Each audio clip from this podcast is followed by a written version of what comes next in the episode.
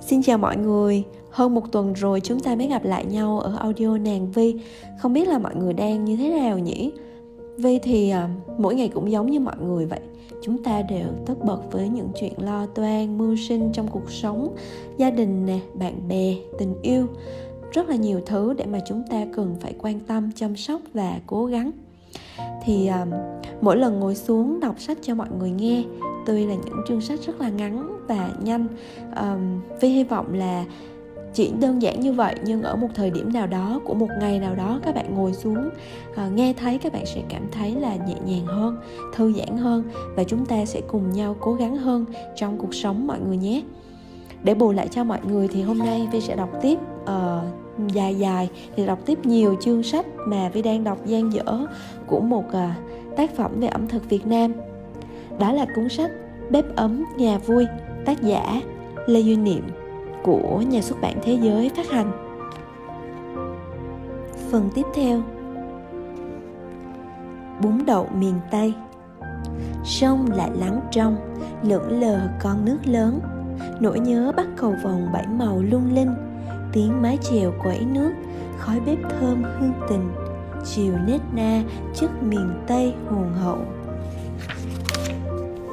Ẩm thực miền tây cực kỳ phong phú, bởi vì sự trù phú của thiên nhiên lẫn sức sáng tạo của con người chất phát thảo thơm nơi đây. Bạn cứ thử một lần vào đại một gia đình miền tây chính gốc. Dù có nghèo khó cỡ nào, họ cũng sẽ đãi bạn một bữa cơm tươm tất, ngon lành bạn sẽ ngạc nhiên bởi độ nhanh nhạy và sự khéo léo hoàn hảo của họ trong việc bếp núc nấu ăn. Nhưng người miền tây không ngại du nhập các món ăn từ xứ khác vào quê mình. Bạn sẽ thấy bún bò huế nè, bún riêu cua đồng ở miền tây. Bạn sẽ nhận ra ngay có gì đó khang khác các món này so với bản gốc ở vùng miền nơi nó sinh ra. Thật ra, người miền tây đã cố tình cải biến cho phù hợp với khẩu vị của mình bún bò sẽ không quá nồng mùi mắm ruốc, nhiều rau hơn, nhiều thịt hơn. Bún riêu thì không ăn cùng với mắm tôm, mà ăn cùng với mắm ruốc kiểu miền tây. Riêu nhiều là nơi thì xay bằng tôm khô chưng với trứng, được nêm gia vị thơm ngon, rau giá nhiều, cộng thêm thịt đùi luộc dày nạc cùng với giò heo, vừa và mềm.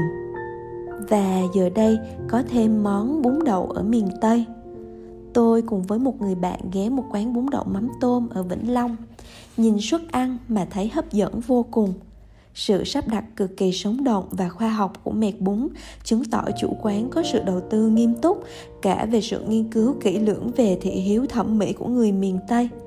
Thịt nè đậu nè chả nè. Uhm, không khác gì người miền ngoài là mấy đâu nhưng mà sự sắp xếp đã có sức thu hút hơn đã có một sự nâng lên về lượng lẫn về chất trong món ăn này. Rau cũng phong phú và bắt mắt hơn nữa. Không chỉ dừng lại ở lèo tèo vài lát dưa leo cùng với nhúm tía tô kinh giới đâu, mà còn có sự xuất hiện của xà lách nè, nhiều loại rau gia vị khác như là húng quế nè. Cả hai gia vị trên đã khiến cho phần rau xum xuê và hợp ý với người dân miền tây vốn là thích ăn kèm nhiều rau, đặc biệt là phần nước chấm bên cạnh chén mắm tôm truyền thống là chén nước mắm ngon để cho khách tự nêm. Tôi thực sự quá cảm kích ở điều này, bởi sự chu đáo và sự thấu hiểu của chủ quán đối với khách hàng miền tây. Không phải ai cũng ăn được một phần mắm tôm, dù người miền tây vốn rất nghiền ăn mắm. Cà chén, cà pháo, muối bên cạnh mẹt bún, món ruột của dân miền bắc mà không quán bún bắc chính hiệu nào mà không có cả. Chà chủ quán người miền tây. Đúng là quá có tâm khi mở quán phục vụ khách hàng khắp nơi. Đó, bạn thấy chưa? Bún đậu miền tây là vậy đó. Đã có phá cách, đã có thay đổi, nhưng mà hình như nó hoàn hảo hơn, phù hợp hơn, khiến cho người ăn hài lòng. Có dịp về miền tây, bạn nhớ thử món ăn này xem sao nghe. Mắm. Mắm kho, bông súng đồng bữa cơm chiều chỉ vậy. Mẹ vén tóc mai, gấp đầu cá cho cha, gấp cho con một đũa đầy tình thương thiết tha. Chiều nhẹ nhẹ, khép một ngày êm ấm. Tôi rất thích mắm. Tôi nghĩ mình đậm chất việt nam, đậm màu đông nam á. Đầu tiên, tôi rất là thích nước mắm. Đi siêu thị mà tôi cũng chăm vào các dãy hàng bày bán nước mắm. Xem mấy chai mấy can nước mắm đủ loại. Mà món ăn việt nam, gần như món nào cũng gắn với nước mắm. Nước mắm mặn cho canh chua, nước mắm chua ngọt cho món xào, cho cá chiên kèm rau sống, cho rau luộc đậu bắp hấp. Nước mắm ngọt ngọt cho bánh bèo, bánh khọt, bánh xèo, bánh củ cải. Món kho quẹt trứ danh mà làm bằng nước mắm ngon mới dậy mùi khắp xóm nha mới vét son cạo nồi mà ăn được. Riêng cái mà mọi người gọi là mắm đó thì phải có một danh sách dài tít tắp. Mỗi miền á, có một cách làm mắm riêng rồi mỗi địa phương lại có những loại mắm đặc trưng. Mắm nào cũng ngon mắm kiểu gì ăn cũng ấn tượng vô cùng. Mắm là một sáng tạo của người dân việt nam khi cá tép nhiều đến mức dư dả thường là loại bé bé xíu xiu những con cá, con tép tủng mũng làm khô không hợp, không ngon, người ta đã nghĩ ra cách làm mắm. Chỉ đơn thuần là kết hợp với muối, theo một tỷ lệ được tính toán bằng kinh nghiệm lâu năm, người ta có được một món ăn tưởng chừng như rẻ, đơn giản. Có ai ngờ nó lại là một sức hút phi thường với một độ hấp dẫn không tưởng. Mắm lúc đầu thì chỉ là một loại thực phẩm dân dã. Người dân quê chỉ làm với mục đích để khỏi phí của trời cho cũng để dành ăn dần cho những ngày mưa, tháng giá. Tôi gốc quảng trị, dân mắm ruốc. Người quê tôi nấu gì cũng đem ruốc vào, cho nên mới có danh như vậy. Thậm chí có những bữa ăn phải có chén mắm ruốc nêm tí đường, bột ngọt, với lại à, tỏi ớt giả nhuyễn thiệt nhiều, rồi hấp vô trong nồi cơm là xong. Nếu mà sang thì thêm chút dưa leo, vả sống cùng với mấy lá rau thơm ăn kèm trời ơi, ngon kinh khủng khiếp. Miền bắc thì phổ biến với mùi vị mắm tôm kinh điển, đĩa cà muối, chén mắm tôm pha chanh, đường ớt, vài nhánh kinh giới. Thế là nồi cơm hết sạch không hay. Phía nam trung bộ hình như là quê hương của nhiều loại mắm nhất. Mắm cái, mắm nêm, mắm rò mắm tép, loại mặn, loại chua, loại cay người dân miền biển ở đây chỉ cần nhúng nước vào cái bánh tráng to dày chấm mắm là đủ cả bữa ăn cho một gia đình nếu ở miền Bắc và miền Trung, mắm là thức ăn được làm mót máy từ những loại cá tép liêu riêu, nhỏ xíu. Từng hũ mắm được nâng niu để dành cho những ngày đông tháng giá, những ngày eo hẹp tiền bạc, chợ búa khó khăn. Thì ở miền Nam, mắm được làm với những điều kiện và lý do hoàn toàn khác do mức ưu đãi của thiên nhiên đến đầu mùa khô, mùa nước nổi, mùa thu hoạch, cá nhiều vô kể, mớ bán nè, mớ ăn tươi, mớ làm khô, còn mớ thì làm mắm mắm sặc, mắm linh mắm rô, mắm lóc. Thế nên việc ăn mắm của người dân nam bộ cũng cầu kỳ, khoa học và hấp dẫn hơn. Mắm chân hột vịt, mắm thái cuộn bánh tráng kèm bún và rau sống, bún mắm, lẩu mắm những món ăn từ mắm ở đây đã trở thành nỗi nhớ của không biết bao nhiêu người xa quê, là ao ước của biết bao nhiêu người xa nhà. Thế giới mắm miền tây nam bộ, phải nói là vô cùng phong phú và hấp dẫn. Nếu ở miền ngoài, mắm đồng nghĩa với mặn mặn như mắm. Ăn mắm là sự tàn tiện của cả một thời thiếu túng mắm cơ bản, không phải là lựa chọn khi đã về với cuộc sống đủ đầy và thơm thảo. Thì ở đàn trong, mắm được làm từ cá tép tươi ngon, lượng muối vừa phải, nêm nếm phụ gia đã tạo ra những hũ mắm, những thùng mắm, những lu mắm khạp mắm lớn hơn, ngon hơn. Mắm ăn quanh năm, mắm ăn cho thỏa thích. Mắm trên mâm cơm mà hai vợ chồng mới cưới mắm trên bàn tiệc đãi anh em, bạn bè và một trong những xuất phẩm nổi tiếng từ mắm là món mắm kho. Có thể nói là một món bình dân và có thể nói đó cũng là món cầu kỳ, dù ở mức độ nào, mắm kho luôn là một món ăn gợi thèm nỗi nhớ. Gọi là bình dân vì người ta có thể làm món mắm kho cực kỳ đơn giản. Ra khạp, gấp vài lạng mắm, sặc hay linh tùy chọn nhảy xuống ao, mò rồi ngục mớ cá phi cá chốt tép trấu, chàng hiu, nhổ thêm một mớ bông súng, kèo nèo, hái nắm rau muống, rau dừa bắt lên chút mỡ, phi thơm tỏi bằm. Thế là dậy mùi cả xóm. Một bữa cơm ngon miệng lại quá chi là dinh dưỡng hợp mọi điều. Đa số các bà nội trợ miền tây nấu ăn ngon, nhanh nhẹn và khéo léo. Nói như bây giờ có khách tới nhà, điều kiện mà xa chợ hay là tiền bạc không rủng rỉnh thì cũng 30 giây đủ để có một mâm cơm nghi ngút nóng hổi thơm phức dọn lên rồi. Dù chỉ là có mỗi món mắm kho. Không gì ấm áp vui sướng hơn khi ta trở về nhà sau một chặng đường dài dưới mưa. Ngửi thấy mùi mắm kho trong gian bếp khói bay lãng đảng. Nhìn lên bàn, tất cả đủ đầy bên nồi lẩu liêu riêu sôi. Nụ cười của mẹ, của em, của cả những người nhà đang quay cùng cùng với bữa ăn gọi mời nóng sốt. Có lẽ không có nhiều món ăn được đánh giá ngược chiều như mắm đâu. Bảo hôi cũng không được bảo thơm cũng không đúng kiểu thấy ghê ghê cũng chẳng sao than thấy thèm cũng quá phải ít người dân việt nam không có ăn được mắm mà đã biết ăn rồi thì gần như ai cũng nhớ và cũng mê mắm không phải là một món ăn sang chảnh, nhưng mà bất cứ ai, dù sang chảnh thì đều khó cưỡng lại sự quyến rũ gọi mời của cái tên gọi là mắm việt nam. Muốn ăn bông súng mắm kho thì về đồng tháp ăn cho đã thèm. Thế đó, mắm cũng đi vào ca dao, hương mắm cũng đi vào nỗi nhớ. Ai đã lỡ một lần vướng phải mắm e là khó thoát ra nói chứ thiệt là tội nghiệp cho những người không biết ăn mắm. Càng tội nghiệp hơn, cho những người thèm mắm mà không dám thổ lộ, vì cứ thiện cận nghĩ rằng mắm là dành cho những kẻ quê mùa mà thôi. Gỏi cuốn, món ăn cầm tay, đỉnh của đỉnh. Em lại về miền tây, nơi sông nước hiền hòa, êm ả. Nơi cánh đồng có cò bay lả mút mắt người xanh dịu một màu xanh. Em đi về. Anh có vui không anh? Cây bần ổi có còn nơi bến cũ. Con đò nhỏ có còn neo bến nhớ. Có ai còn nhắc tên em không? Mỗi lần mà có cổ, tiệc, tôi thường làm món gỏi cuốn. Nó là món khai vị hấp dẫn được già trẻ lớn bé, trai gái đều yêu quý. Được bà con cô bác mở bụng mở dạ tiếp nhận nhiệt tình nhất. Dù để có được những cuốn gỏi siêu ngon, thỏa mãn nhu cầu ẩm thực và tạo được ấn tượng sâu đậm cho thực khách, những đầu bếp không chuyên nhà tôi phải tốn rất là nhiều thời gian lẫn công sức.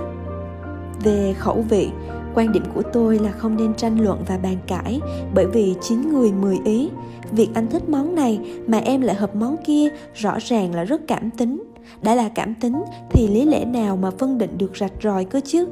Nhưng với gỏi cuốn, sự đồng thuận trong đánh giá của mọi người lại được đánh giá cao gần như ai cũng thích gỏi cuốn ai cũng thấy nó ngon, ai cũng bảo là dễ ăn và cũng có thể ăn được nhiều nhiều nhiều điều đó thực ra là không có gì khó hiểu Việt Nam theo tôi có hai món ăn tay cầm trứ danh là bánh mì thịt và gỏi cuốn.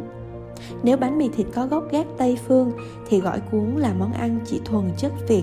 Nên theo tinh thần có chút tự hào dân tộc thì gỏi cuốn phải được xếp đầu bảng mới đúng và đứng ở góc độ tâm linh thì gỏi cuốn vẫn là số 1 vì không ai cúng dỗ bằng món bánh mì thịt hết. Còn trên phương diện khoa học, có thể nói gỏi cuốn không có đối thủ. Bánh tráng tất nhiên là nguyên liệu chính của món cuốn Việt. Để làm gỏi cuốn, bánh tráng không những phải mỏng mà còn phải dai, phải lạc, độ mỏng để món ăn không khó ăn, khó cắn, để có thể khoe được tất cả tinh hoa bên trong của cuốn gỏi. Độ dai để có thể ôm trọn thế giới khoa học của gỏi cuốn mà không bị bung, bị bể. Cầm cuốn gỏi có vẻ mỏng manh, nhưng mà vẫn yên tâm chấm chấm ăn ăn, mà không sợ rơi, sợ rớt nhiễu nhão kém phần lịch thiệp. Và bên trong chiếc bánh tráng trắng mỏng ấy là cả một thế giới khoa học, như đã giới thiệu nhiệt tình ở trên tôm đất tươi sống, ba rọi nạc mỡ hài hòa. Cả hai được luộc chín với yêu cầu phải giữ được mùi vị màu sắc tự nhiên, đẹp đẽ, xà lách, rau thơm, húng lủi, giá hẹ tươi, sạch và phải ráo nước, bún tươi mới ra lò, cọng nhỏ thôi, đơn giản là phải có nhiều thứ rau. Chỉ riêng gỏi cuốn, thành phần dinh dưỡng chính rõ ràng, không thể đầy đủ hơn. Sự kết hợp cũng khó hài hòa hơn. Và nếu bạn nhìn cuốn gỏi đã hoàn thành độ thẩm mỹ của nó đã đạt trình độ khiến từ cái nhìn đầu tiên người nhìn khó lòng từ chối cầm lên và ăn ngay một cuốn. Nhưng góp phần cho một nửa thành công của món gỏi cuốn đó chính là nước chấm. Nguyên thủy của nước chấm món này đó chính là tương ngọt tương hột được xay. Trước đây là giả thôi, sau này mới xay ra, làm cho nó mịn. Sau đó xào với tỏi phi, rồi nêm nếm khẩu vị ngọt ngọt, mặn mặn vừa ăn.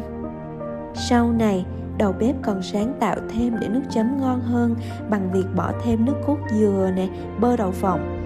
Và khi ăn, người dùng có thể bỏ ớt băm vào phần tương xào, bỏ đồ chua làm bằng củ cải trắng và củ cải đỏ ngâm giấm bỏ đậu phộng rang giòn, đập dập tùy sở thích.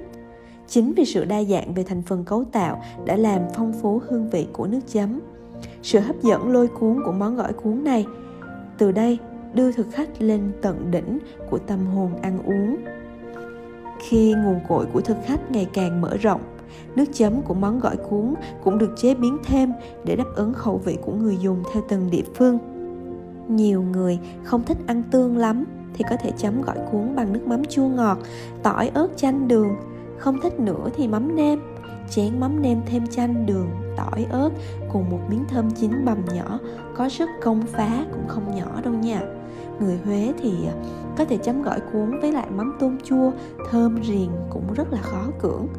Nên không hề chủ quan khi tôi cho rằng món ăn tay cầm này là đỉnh của đỉnh. Ngoài hương vị hòa quyện thơm ngon từ chất liệu bên trong, gỏi cuốn còn biểu hiện của sự tinh tế trong cách cuốn, sự trình bày và cả trong công sức sáng tạo của việc pha chế nước chấm. Đi ăn món Hàn, món Nhật và cả món Hoa quen thuộc, tôi cố gạt những suy nghĩ chủ quan, những sở thích mang tính cá nhân và thói quen khẩu vị của dân tộc để tránh so sánh với món của họ với món mình. Quay qua, quay lại, suy tới, tính lui, ngẫm ngẫm nghĩ nghĩ, tôi vẫn thấy gỏi cuốn việt nam là món ăn quá tuyệt. Món của sự kết hợp giữa sự đơn giản và độ tinh tế. Món của cách chế biến không cầu kỳ mà hương vị thực sự mê ly. Món vừa có thể để trên mâm cơm thường ngày và vẫn có thể để trên bàn tiệc sang trọng, nghiêm trang. Và đặc biệt là ăn ở nhà, bao giờ cũng ngon hơn là ăn ở quán. Bánh đúc mặn miền tây sáng ni nắng đỏ bất ngờ. Mẹ tôi vấn tóc, đọc thơ hiên nhà.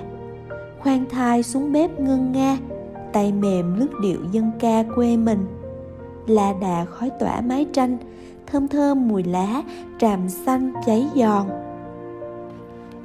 Bánh đúc nổi tiếng với câu ca dao, mấy đời bánh đúc có xương.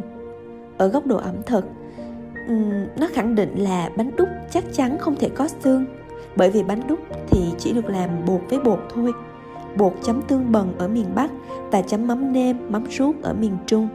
Quả quê nghèo, thời buổi khốn khó, gợi nhớ chuyện ngắn, một chuyện souvenir của Nam Cao. Nhưng cũng bánh đúc, vào tới miền Tây sông nước đã chuyển hương, chuyển vị khác hẳn, không đơn điệu và cũng không còn là món của con nhà nông nghèo nữa bởi ngay từ chất liệu làm nên bánh, bột gạo ngon, còn pha thêm ít bột củ năng để tăng độ dai, độ dẻo. Đã thế, còn chế thêm vào nước cốt dừa nên bột bánh thêm hương vị béo, thơm. Bánh đúc ở miền Tây còn có nhân, riêng nhân bánh sau khi hoàn thành mang một độ hấp dẫn riêng biệt. Có nghĩa là nếu bạn lấy nó làm nhân bánh cuốn vẫn ngon, nhân bánh bèo cũng ngon luôn, ăn với bún cũng chẳng lạc điệu tí nào. Thịt nạc heo bằm vừa phải, đôi nơi cầu kỳ còn ngâm tôm khô rồi cũng băm nhỏ trộn vào. Củ sắn cùng với cà rốt thì cắt hột lựu xào chung. Gia vị nêm nếm, hành tiêu, bột ngọt, nước mắm hơi nhạt. Nước chấm thì được pha vị hơi ngọt cùng với tỏi, ớt thơm ngon. Người xa quê miền bắc, miền trung có muốn tìm chút hương xưa thì cứ việc đem theo tương bần mắm ruốc ra mà chấm. Cũng được như thường nhưng nếu bạn đang bưng trên tay một đĩa bánh đúc miền tây rồi, bạn thưởng thức rồi, bạn sẽ không thèm nghĩ đến việc cải biến nó làm chi nữa. Bột hấp chín thơm, béo, trắng ngần ở sững được sắn bằng dụng cụ có hình răng cưa để lát bánh thêm phần hấp dẫn. Nhân được múc bỏ lên phần bột trong đĩa ít nhiều thì tùy người ăn. Giá hấp nè, xà lách cắt nhỏ, rau thơm cùng với hành phi giòn được rắc lên trên cùng và cuối cùng là nước mắm. Thường, người ta sẽ chan ngập đáy dĩa khi ăn để mọi thành phần của bánh sẽ được hòa quyện với hương vị rất tuyệt vời. Bánh đúc cổ truyền ở miền bắc, miền trung, có lẽ ít nhiều mai một đi. Nhưng bánh đúc miền tây thì vẫn giữ được sức cuốn hút của riêng mình. Hôm qua, ghé chợ nhỏ ở phú bình, mua hai hộp bánh đúc chỉ có 30 ngàn. Hai anh em, tôi và minh, thực sự ngon miệng và cảm thấy no lòng thiết nghĩ dinh dưỡng cũng quá đủ đầy.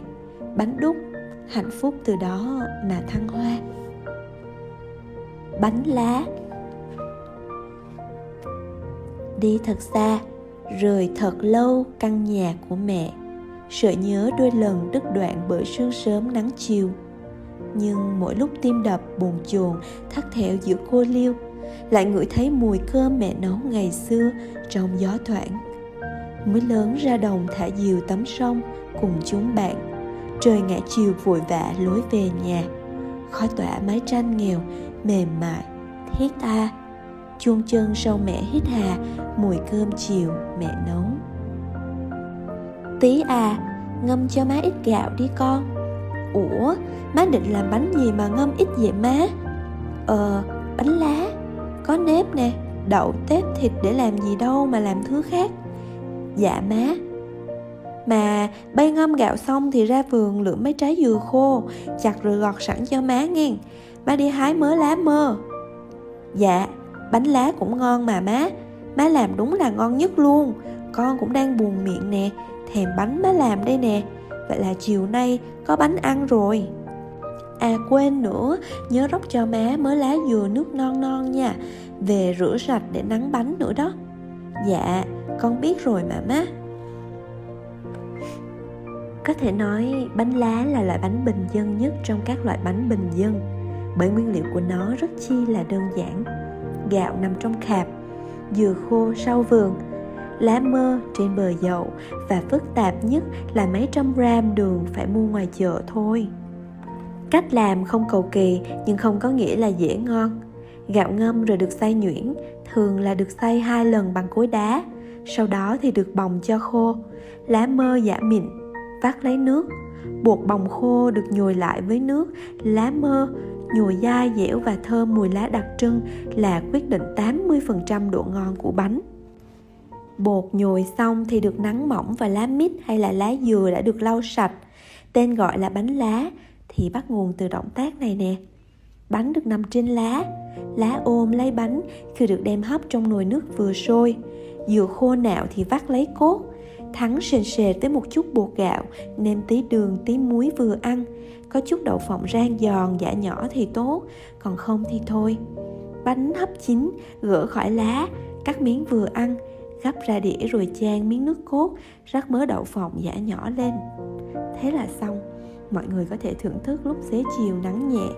Vừa nhai miếng bánh sần sật, dai dai, nghe vị béo béo, ngọt ngọt thơm thơm của mọi thứ quyện lại, vừa ngắm con chim sâu bé bé đang lít chích nhảy trên cành bình bát ven mương nhà. Nghe đời bình yên, sao mà nhẹ nhõm quá? Ngày mà cuộc sống còn khó khăn, thiếu thốn đủ thứ. Bà và má tôi thường làm đủ thứ bánh cho con cháu ăn những lúc nông nhàn hay là những ngày mưa gió. Nhà nghèo con đông, bánh lá thường được làm bởi vì nó ít tốn kém mà lại ăn được nhiều. No không kém dinh dưỡng. Chưa nói đến vị thuốc có từ lá mơ để mà giúp tiêu hóa tốt nhuận tràng. Nói theo kiểu dân gian là bánh vừa ngon, vừa bổ, vừa mát. Bây giờ, gần như bánh lá bị thất truyền, bởi không ai làm nữa, mà cũng không ai nghĩ đến việc ăn bánh lá nữa. Người ta đi tìm những hương vị mới hơn, cầu kỳ hơn, hấp dẫn hơn và đắt tiền hơn cho cái sự thỏa mãn phô trương trong lối sống chứ chẳng phải vì họ thấy những món ăn kia ngon hơn hay là hợp khẩu vị hơn đâu. Một bữa, vô tình ngang qua xe bánh, tôi liền quay đầu xe, ghé vào bởi vì tôi thấy có món bánh lá quen thuộc. Mua và hỏi thì cô bán bánh nói rằng, giờ thì người ta tráng bánh như là cách làm bánh tráng thôi, chứ không có lá như ngày xưa. Rồi cắt dài miếng bánh ra, cho giống với bánh lá nguyên thủy. Cầm bọc bánh tôi có phần tiêu nghỉu và thất vọng hơn khi bánh chẳng thơm mùi lá mơ và chẳng da giòn như thuở má tôi làm. Nhưng mà thôi, biết làm sao? Hương vị của một thời, không gian, khung cảnh của một thời và cả bàn tay trái tim người làm bánh của một thời. Bây giờ tôi biết tìm ở đâu đây?